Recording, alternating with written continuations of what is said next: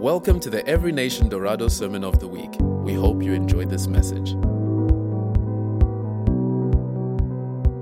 Oh man, what a weekend it's been. We have had an awesome time. Um, I fly back home tomorrow and uh, I'm excited to see my family again, but have so enjoyed just being here the last couple of days. I really want to honor um, Eunice and Katrina for the way they've just hosted and the whole, the whole spiritual family here. The way you have hosted me has been amazing. Um, it really has felt like home. I love, I love this church culture. Um, I really want to say, you guys are building something awesome here that I really think just honors Him. And at the end of the day, that's, that's all that matters. You know, we can build churches that honor people, we can build churches that honor God. And, I, and I think that what we're building here is something that truly honors Him and glorifies Him. And through that, will minister and touch many people's lives. And so I really want to honor the leadership team um, for that. I actually had a prophetic word for you this morning that because I went totally on a different rabbit trail, I never got to it. Um, Pastor Chris, I really, I really feel, I feel like there's a grace on your life to plant churches. There's an apostolic grace um, that God has called you. And the picture I had is I, I really see like a similarity between yourself and the Apostle Paul, who would go to places, plant churches, set the foundations, set people in leadership, set the order, and then move on. And I see you planting different places in Namibia, but it goes beyond Namibia. That God has called you, there's an apostolic grace upon you. And yeah, let's just stretch our hands towards Him. And so, Father, we just thank you for the call on this man, on his family. And we thank you, Father. We thank you for the apostolic grace. We thank you, Father, for the call upon them that out of his loins, this is the word I had, out of your loins will come many generations. And I thank you, Father, that out of this man will be birthed so many churches, out of this man will be birthed so many congregations of people who will serve you and honor you, Father, and that your kingdom will advance. And so we pray from right now. We seal him, Father. We ask for your angels to be around him, to protect him, to lead him, to guide him, and we bless him now in Jesus' name. Amen. Amen. Come on.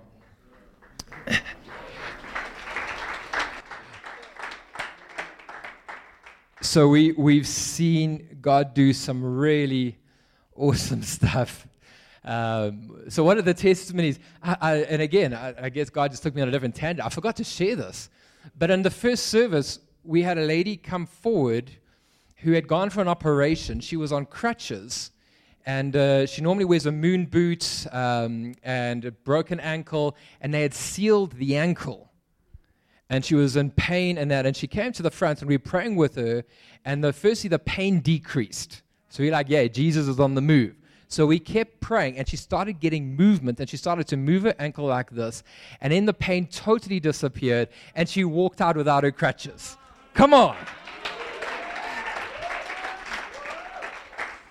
Man, I love serving Jesus.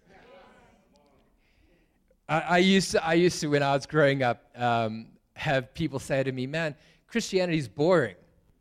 And I look at it and I'm like, What Christianity is that?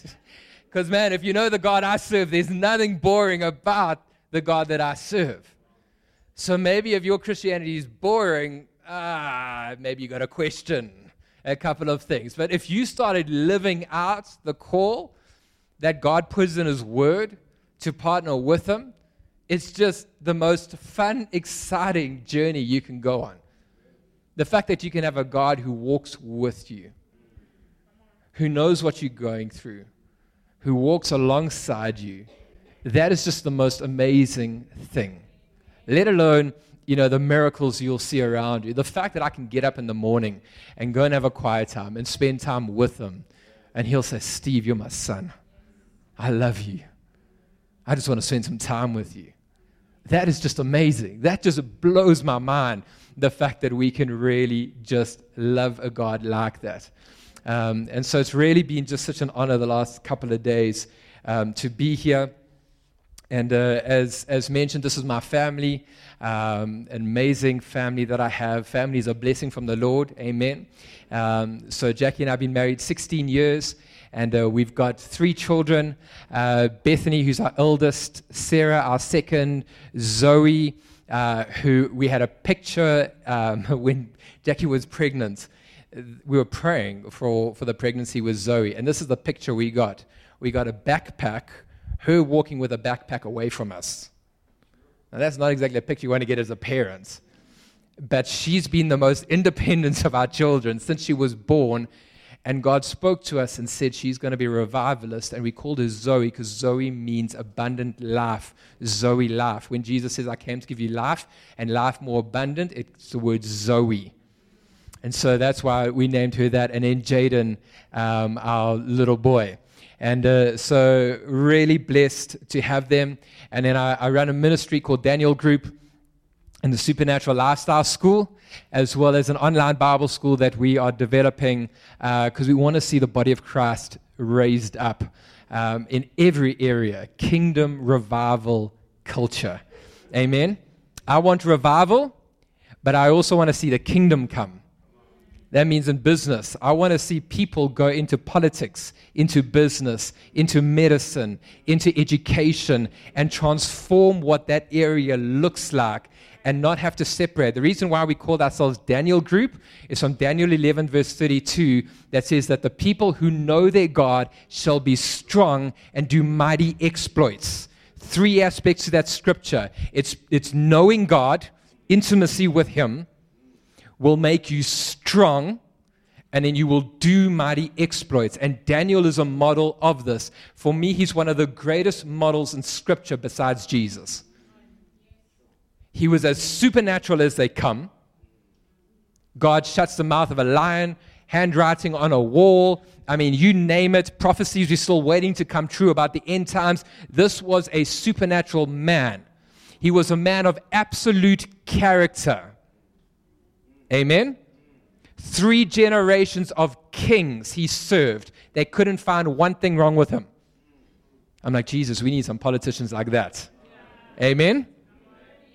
Character, the supernatural, and yet he wasn't called to vocational ministry. He could go into the seven mountains and impact it. That's the generation God is calling. Because I think so often in the church we've separated those out. So sometimes we have people who are supernatural, but their character's a bit flaky. Hmm? Or they're all into the supernatural, but they don't know how to hold a job. Then we have people who are CEOs, but because the supernatural seems a little bit weird, they don't want to go there and they're separated out. God doesn't want to separate things out, He wants a kingdom revival culture. That's what we're going after, and that's why we call ourselves Daniel Group. Anyway, I'm not, I'm not here to preach on Daniel. Um, I could.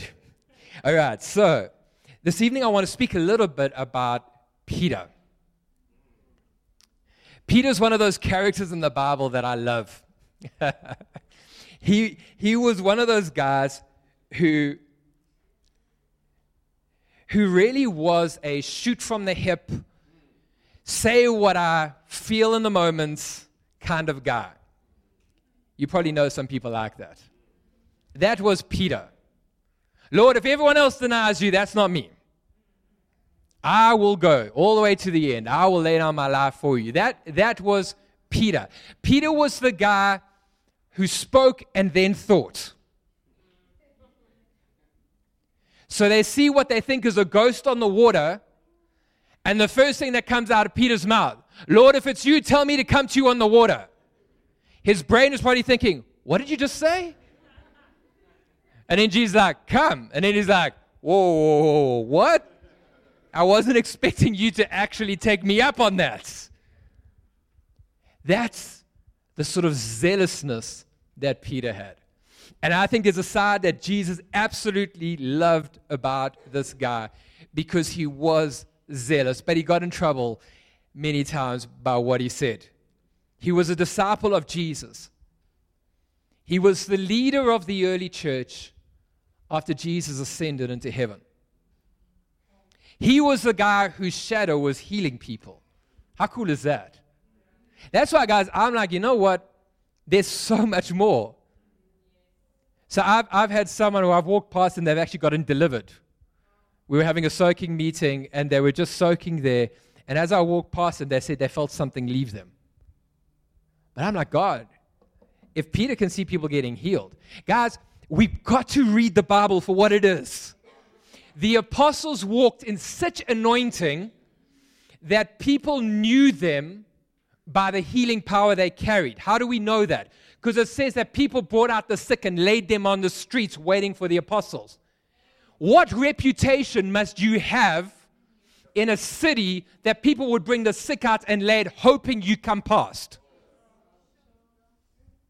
I'm like, God, I'm looking forward to the day that when we arrive at church, there's a queue of people outside on the road just waiting for us to drive past because they know that when we come past, the sick get up and get healed. Every time I read something in the Word that doesn't line up with my present reality, it's an invitation to more.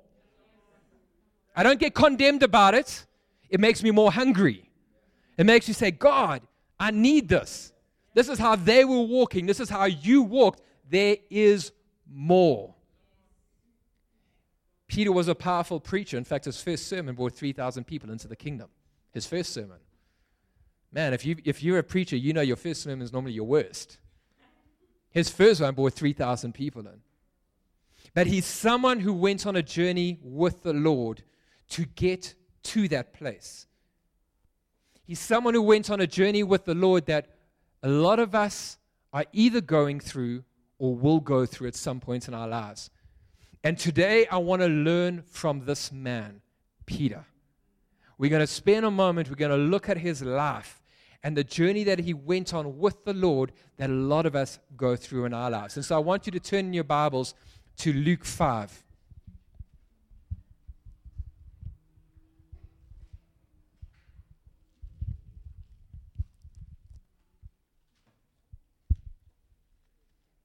We're going to start in verse 1.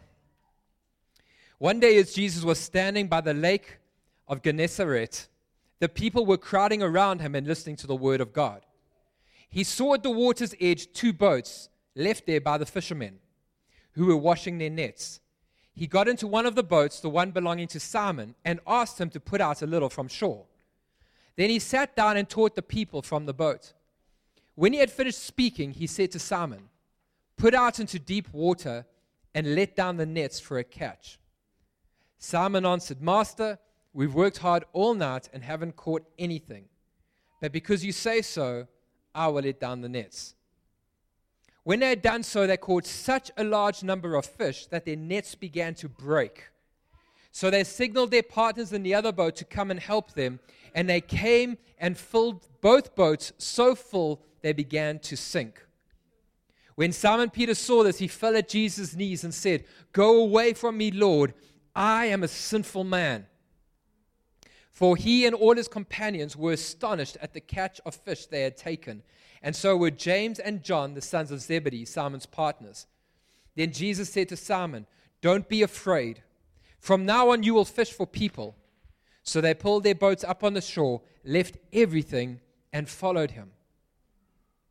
What sort of man must Jesus have been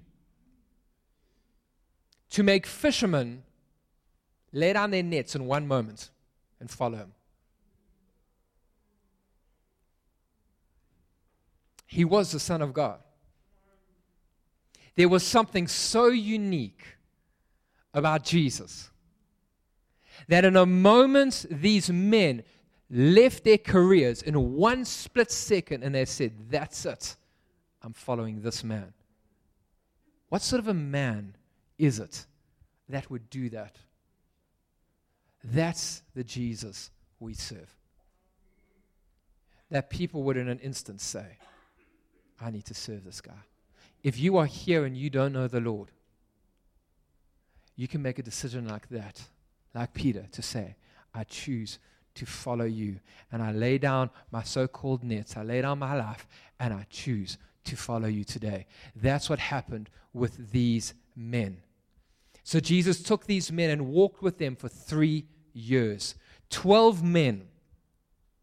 Plus, he had another 72 people who followed him around. He was quite a crowd walking. That's a hundred, almost 100 people. walking around. They had been walking with him for three years. So you can imagine them, people started to talk about this Jesus. We go to the next slide. They would have been sitting in their homes talking about who's this man Jesus? You know those dinner parties that you have? Everyone's talking about the talk of the town. They would have been talking. Have you heard about Jesus? Who's that? He's this guy, man. He's coming around. He's got these people following him. Apparently, he's healing people. They're getting up off their mats. They're walking around. It's crazy. The talk of the town would have been Jesus. Some people would have been amazed. Some people would have been skeptical. Rightly so. Wouldn't you be skeptical if you're sitting in a dinner party hearing about a guy who people are getting up off the ground? Some people would have been skeptical. Some people would have heard about rumors about this man who got transfigured and he even walked on water. Multiplied food. And now, what? Are you sure? Is this the Elijah that was to come? It would have been the talk of the town. Whatever the truth of the situation in the home was, the one question they all were asking was this Is this the one who will come and deliver us from the Romans? You see, you've got to understand that in that context of that day, the Jewish people were being oppressed by the Romans. They had been overtaken and they were subjected to the authority of the Romans. And if you look through Jewish culture, whenever the Jews were subjected to an authority or another government, God would raise up a judge to deliver them from those people. So you would have people like Moses, who God removed the people from Pharaoh's grip through the life of Moses. You've got Deborah, you've got Samson, You've even got Saul and David. All the way through the Old Testament, whenever they were oppressed, God would raise up a deliverer. So we know what the Bible says, but in their minds, they're looking at Jesus and they're seeing him through the lens of the Torah, which was their Bible. They're seeing him through the lens of the Old Testament and they're looking at him saying, Is he the deliverer that is to come? Is he the one that's going to start a revolution? in our country. And this is how the disciples viewed him. They did. They viewed him as the mighty deliverer who will physically deliver them.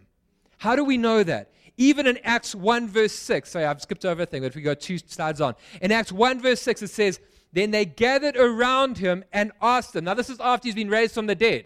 They still didn't get it. Lord, are you at this time going to restore the kingdom to Israel? Jesus must have wanted to pull his hair out. I've been walking with you for three years. You think it's about Israel. You've missed the whole point. The disciples didn't get it. They were looking for an uprising. Everyone was looking for it, they were ready for it. I mean, think about this Jesus walks into Jerusalem, he starts turning over tables. They must have been like, This is it. Look, he's coming. Look, he's actually starting a revolution. He's turning over the tables. He's showing some aggression.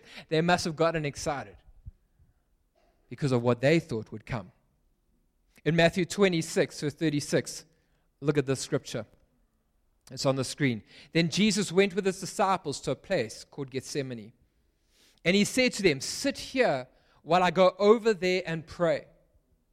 He took Peter and the two sons of Zebedee along with him, and he began to be sorrowful and troubled. Then he said to them, My soul is overwhelmed with sorrow to the point of death. Stay here and keep watch with me. Going a little further, he fell with his face to the ground and prayed, My Father, if it is possible, may this cup be taken away from me. Yet not as I will, but as you will. Then he returned to his disciples and found them sleeping. Couldn't you men keep watch with me for one hour? He asked Peter.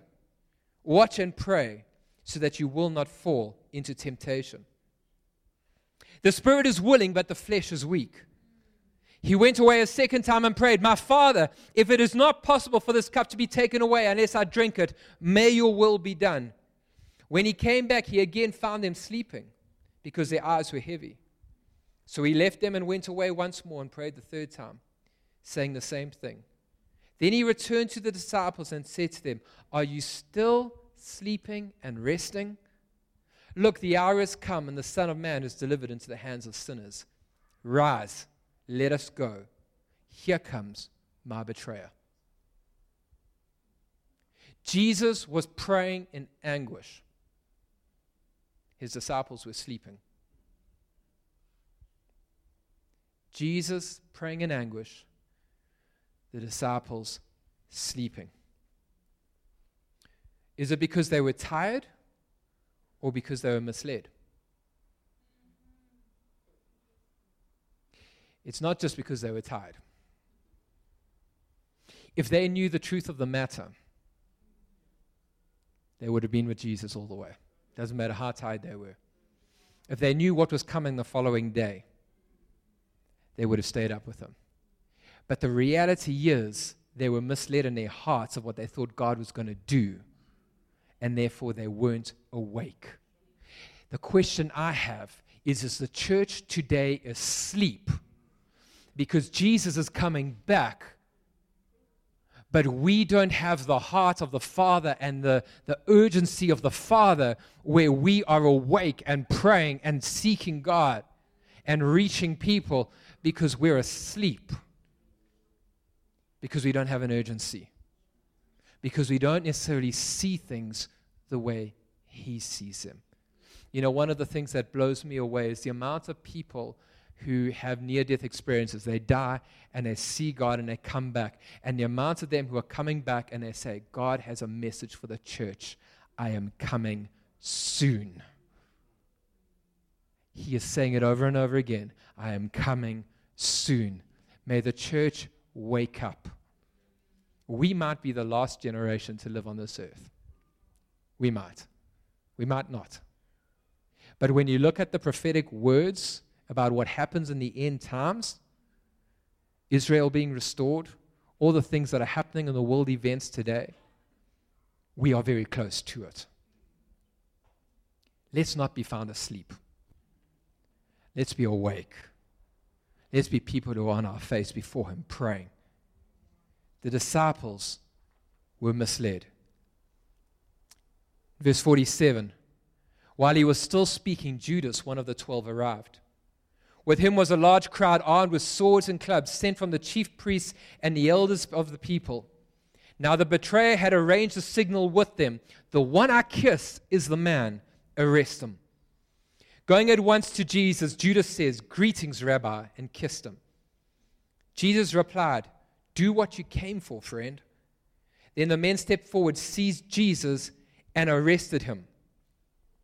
With that, one of Jesus' companions reached for his sword drew it, and, and struck the servants of the high priest, cutting off his ear. And you see, I want to just bring it back to what I was talking about the fact that the disciples had a view about what Jesus was here on the earth to do. So, in the moment the soldiers arrive, Peter thinks, This is it. It's time for the revolution. So, his response is How do you respond to a revolution? draw the sword. Do you see? The action follows the heart. He didn't see things the way Jesus. Be careful when you perceive what God's will is, but you don't specifically know what God's will is. Just because God has done stuff in your past in a certain way doesn't mean He's going to do stuff in the same way. He's not a formula God, He's got a personality. It means he might have done it four out of five times like this, but now it's the fifth time he chooses to do it a different way. Peter looked and he, he judged based on the Old Testament. He judged, oh, it's time. Let me draw my sword. It's time to take them on. And Jesus is like, ah, no, you've missed it. Be careful when you perceive it.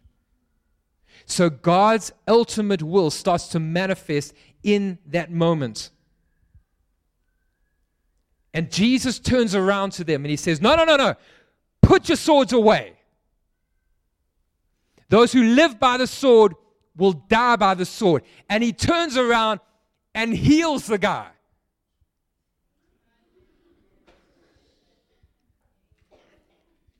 I'm like, hello. Let the guy lose an ear so he can remember this for the rest of his days. That's how I would have responded. No, no. Jesus, like, heal the guy. I love this guy. I love him. I've known him since he was born. And he heals him. And in that moment, two kingdoms collide. An earthly kingdom that the disciples are looking at, and the God's kingdom that God's plan was coming into fruition. And the disciples thought they were going this way, and suddenly God's plan comes, woof, that way. And in that moment, they are left confused. Emotions are running all over the show. What do you mean, put my sword down? Isn't it everything I left my fishing boat to do? Aren't you the one who's going to come and deliver us from the Romans? What do you mean, put my sword down? He didn't actually say that. This is in his heart.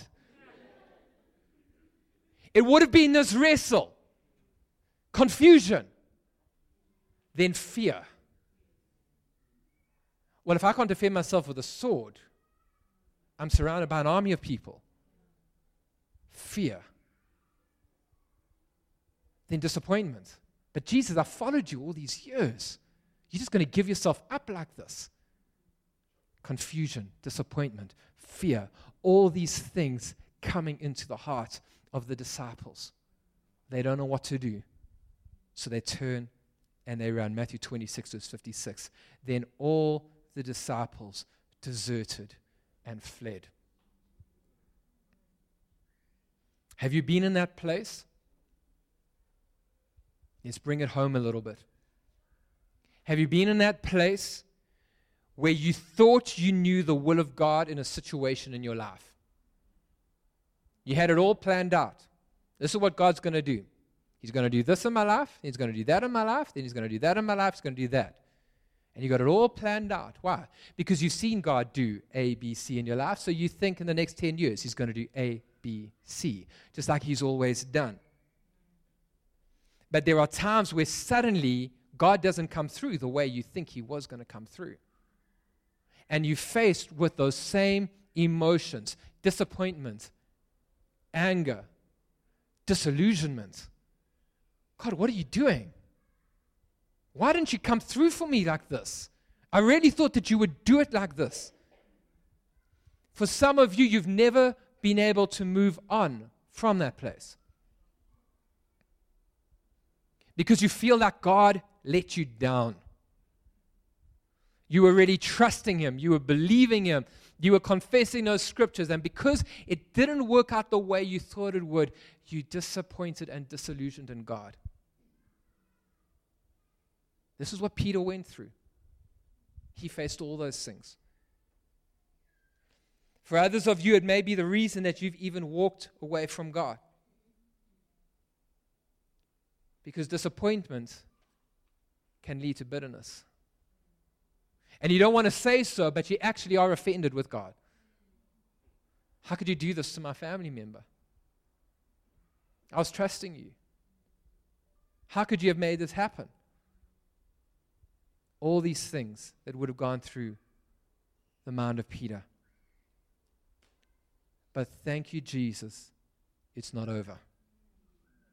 But I want you to watch this because this is the journey that can go on in the heart of a person that leads them astray. Matthew 26, verse 25. Those who had arrested Jesus took him to Caiaphas, the high priest, where the teachers of the law and the elders had, had assembled. Now look here. But Peter followed him at a, say it, distance, right up to the courtyard of the high priest. What happens in the life of a believer is when disappointment comes, disillusionment comes, you will still follow Jesus, but you'll follow him at a distance. You will follow him to be able to see what's happening over there, but not close enough to affect you. Keep it safe. This is the start of backsliding.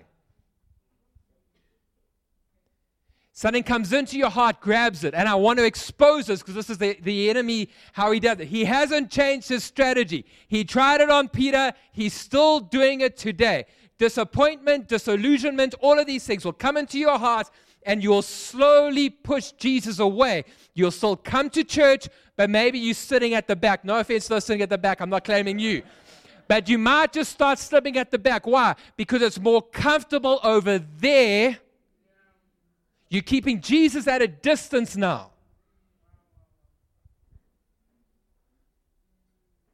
And you're watching him. Peter doesn't know where he stands. He used to be someone who made statements like, If everyone deserts you, I will not desert you. But here he finds himself following at a distance, unsure of himself, unsure of Jesus. It didn't happen, well, I was going to say it didn't happen overnight. It actually did happen overnight. but it was a process that happened in his heart. He didn't choose it. Something happened in his heart that shifted him to now he's watching at a distance.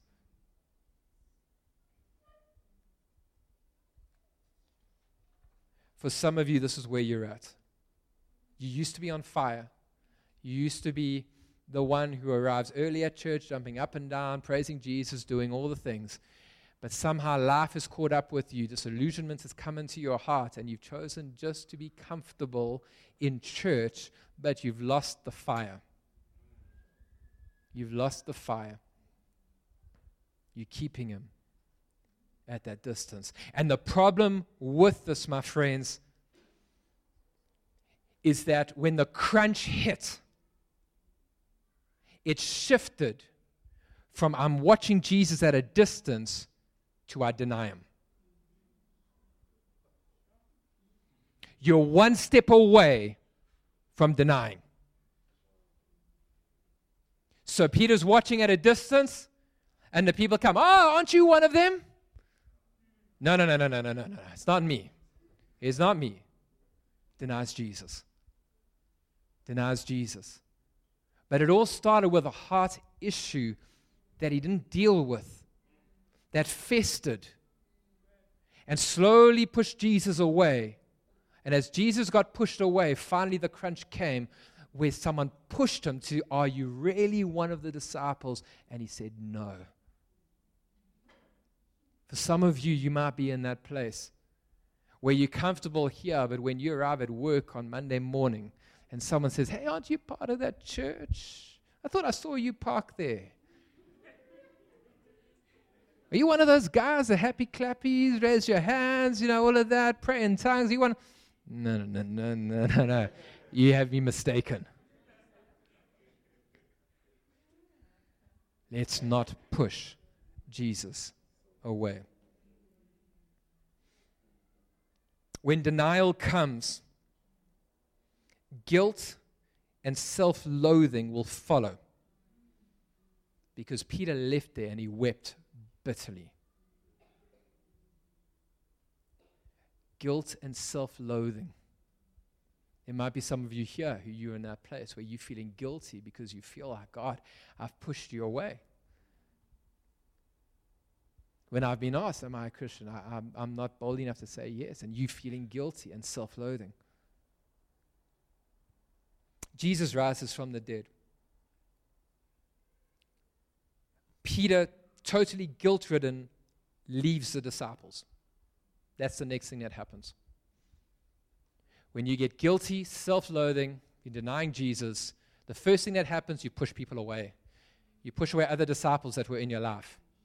Peter says, I can't be part of you guys anymore. I'm sorry. Why? Because I can't even see myself in the mirror anymore because of what I did. So, where did he go? He went back fishing. He went back to his comforts, the thing that comforts him. He went back to the place of comfort, to try and comfort the inner turmoil that he was feeling inside of him. Guys, when you have inner turmoil because you're not right with God, no comfort that you have can substitute for the peace of God. You can try and wash it over with alcohol. You can try and run away from God and just run to those things woman, alcohol, whatever it might be, whatever your comfort is. You can try and run to that thing, but it cannot take the place of Jesus. His peace is the only thing that can substitute. So Jesus rises. And in Mark 16, verse 7, look at this. Go tell the disciples and Peter. Jesus rises again. His first message Go tell the disciples and Peter. Jesus knew that Peter wasn't with the disciples anymore. He knew the state of this man's heart. He knew the state of this man's soul. And it burned Jesus' heart that he says, Go tell the disciples and Peter. Go reach him. I love him. Go tell him. What Jesus is saying in that moment is He's saying, I know He denied me three times. I know that in my greatest need, He betrayed me. I know that. I know that He's no longer part of the rest of the disciples, but I love that man. Go tell Peter. So Peter heard the great news, but we actually have no accounts of him even responding to the news that Jesus risen from the dead. He stays fishing. He's still so guilt ridden about what he's done. He doesn't know how he's going to face the Lord. And in John 21, verse 1, we read this account. Afterwards, Jesus appeared again to his disciples by the Sea of Galilee. It happened this way Simon Peter, Thomas, also known as Didymus, Nathanael from Cana in Galilee, the sons of Zebedee, and two other disciples were together. I'm going out to fish, Simon Peter told them, and they said, We'll go with you. So they went out and got into the boat, but that night they caught nothing. Early in the morning, this is verse 4. Early in the morning, Jesus stood on the shore, but the disciples did not realize that it was Jesus. He called out to them, Friends, haven't you any fish? No, they answered. He said, Throw your net on the right side of the boat, and you will find some. When they did, they were unable to haul the net in because of the large number of fish. Then a disciple whom Jesus loved, John, said to Peter, It is the Lord. As soon as Simon Peter heard him say, It's the Lord, he wrapped his outer garment around him, for he had taken it off and jumped into the water. The other disciples followed in the boat, towing the net full of fish, for they were not far from the shore, about a hundred yards. Do you see what happened here? The first scripture I read to you in Luke 5, the way Jesus called Peter in the beginning was to multiply fish in the net. This is a man who's walked away from God. He's broken. Everything inside of him is broken. And Jesus comes back and he performs the same miracle. And Peter's looking down and he's looking at this and he's saying, I've seen this before.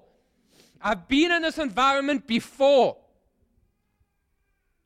And John says, It's the Lord.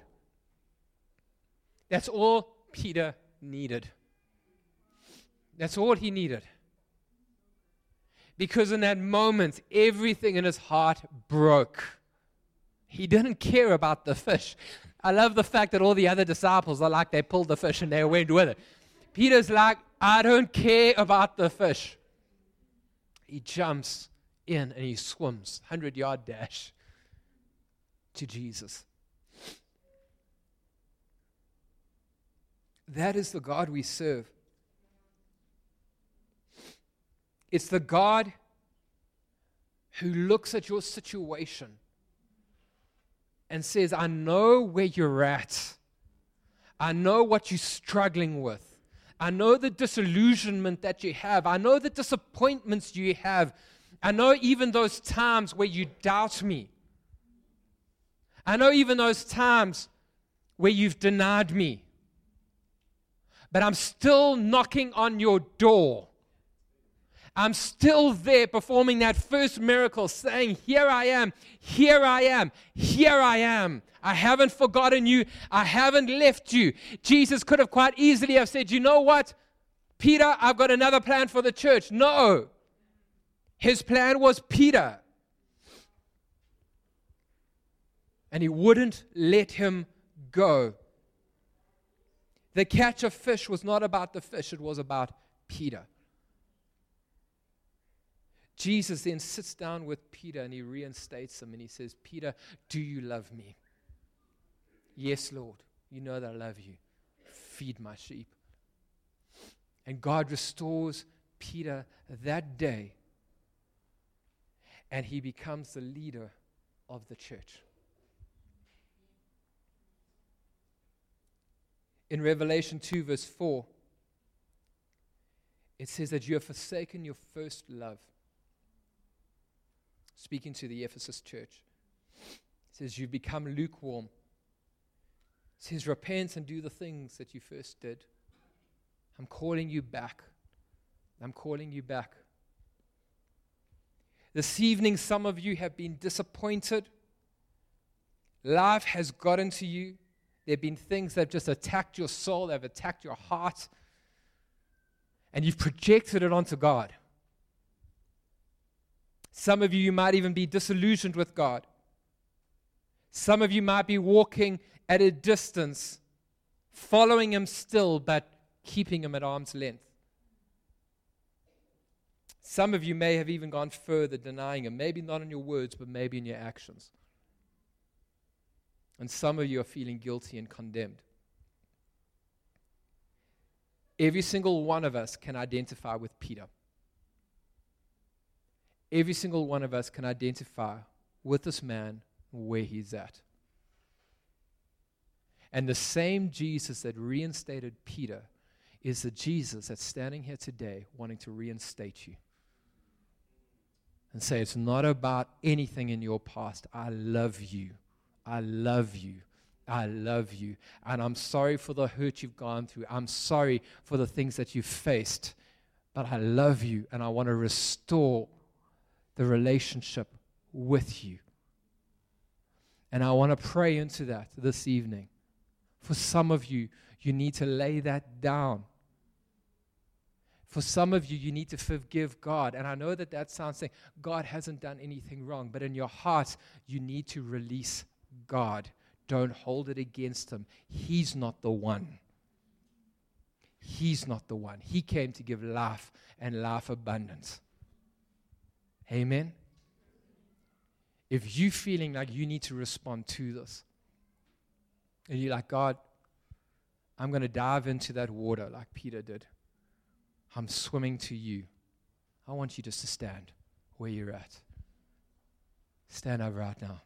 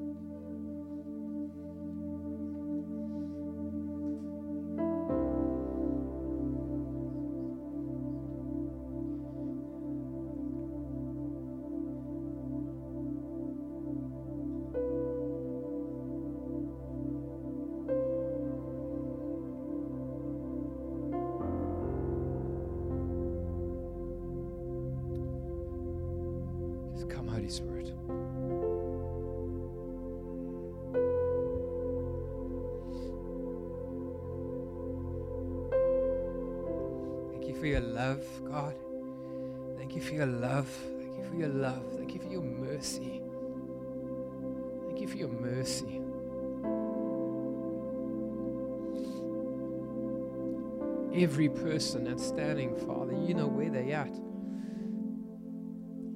And I'm going to ask if there are any of the ministry team that are here just to go and just gently just pray, not loudly, but just place your hand on these people and just pray with them as we do this. This is the precious moment, saints.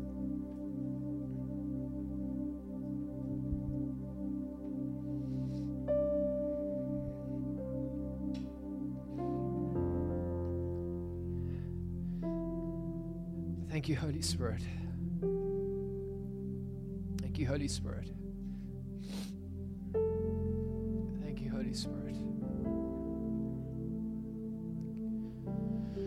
That you restore all things.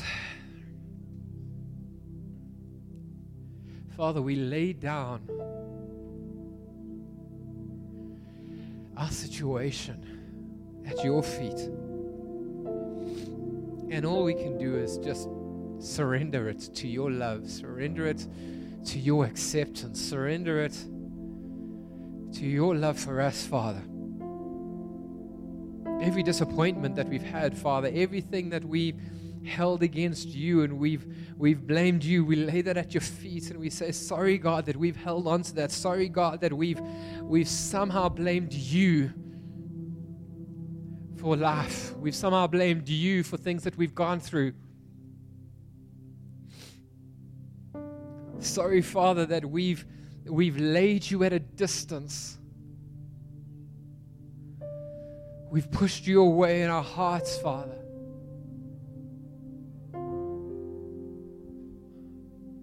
We say, Sorry, Father. We receive your love. We receive your love.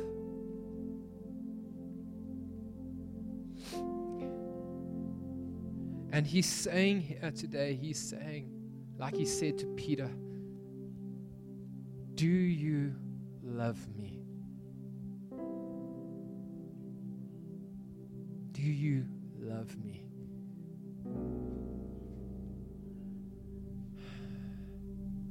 Just respond in your heart to that question.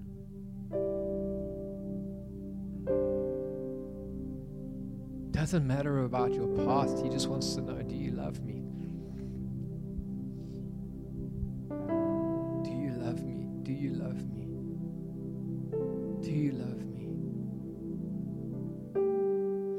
So, Father, I ask you that your love would surround every person here. Your love would just come, that you would restore. Thank you, God, that you are so merciful. Thank you, God that you are the one who extends mercy. Thank you, Father, that you forgive every person, God.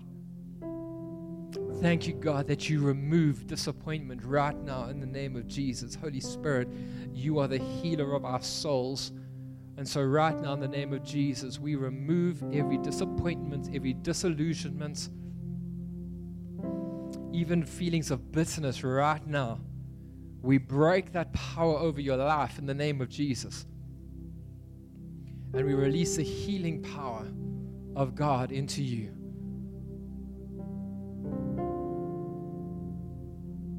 And we declare over you, it is finished. It is finished. He loves you. He loves you. And I want you to take a moment to just receive that love from Him.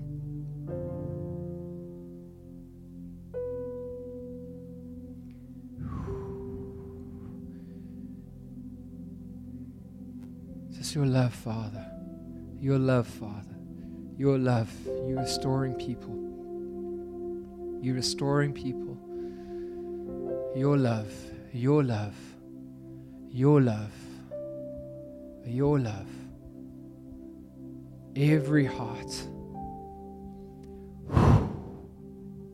Every heart, every heart, every heart, every heart, every heart, every heart. You restoring, you restoring, restoring.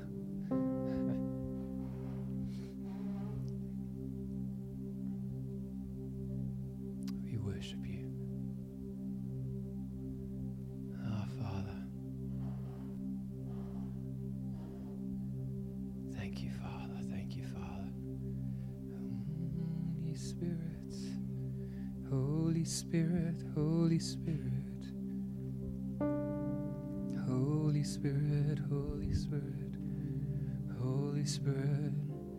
I just want to be mindful of this moment. He's just doing something in this moment. I just want to just stay in this moment for a while. He's just loving. Holy Spirit, Holy Spirit, Holy Spirit, oh, oh we love you, Lord. We love you, Lord. We love you, Lord. We love you, Lord.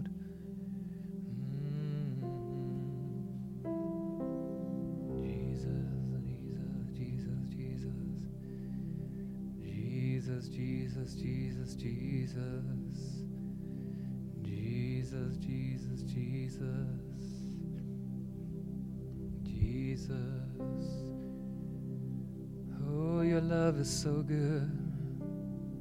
Your love is so good. Your love is so good. Oh, Jesus, Jesus, Jesus. Oh, your love is so good.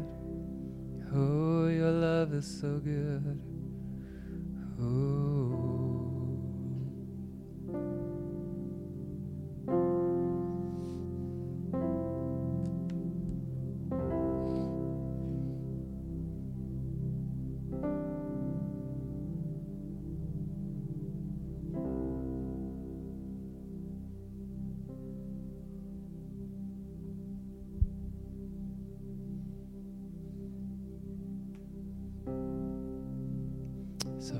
We just thank you. Thank you, thank you, thank you.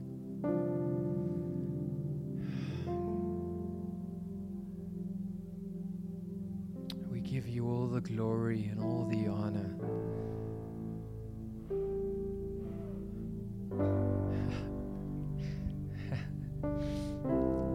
We thank you, Father, that even in the midst of your plan to save the world, you still have time for the one.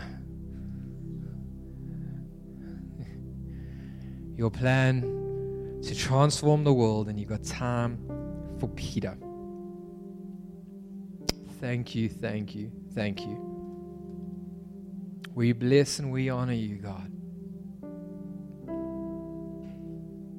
You model us, model to us, Father, what love is. You model to us how we should love.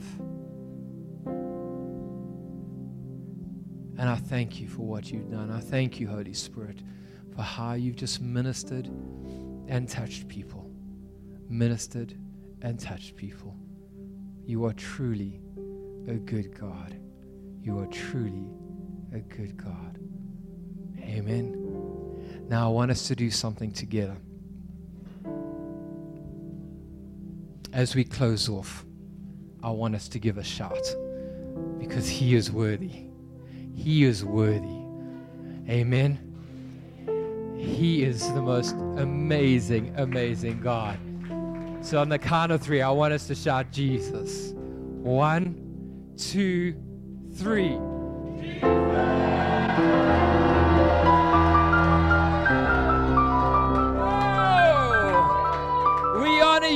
Lord. we honor you, Father. We honor you, Father. We honor you, Father. We honor you, Father. Father, we thank you that your heart burns inside of us. We thank you that we can call you Dad. What an honor. And we thank you, Holy Spirit, for what you've done here this evening. Blessing and touching people. Father, may you walk with us every day with your love. May we walk totally grounded in your love. And so I bless every person. I bless them and I ask that your love would surround them all the days of your life. That you would walk in it, that you would know it, and that you would experience deeply the love of Christ. In Jesus' name, amen. Thank you for listening. For more information about this podcast and other resources, please visit envintook.org.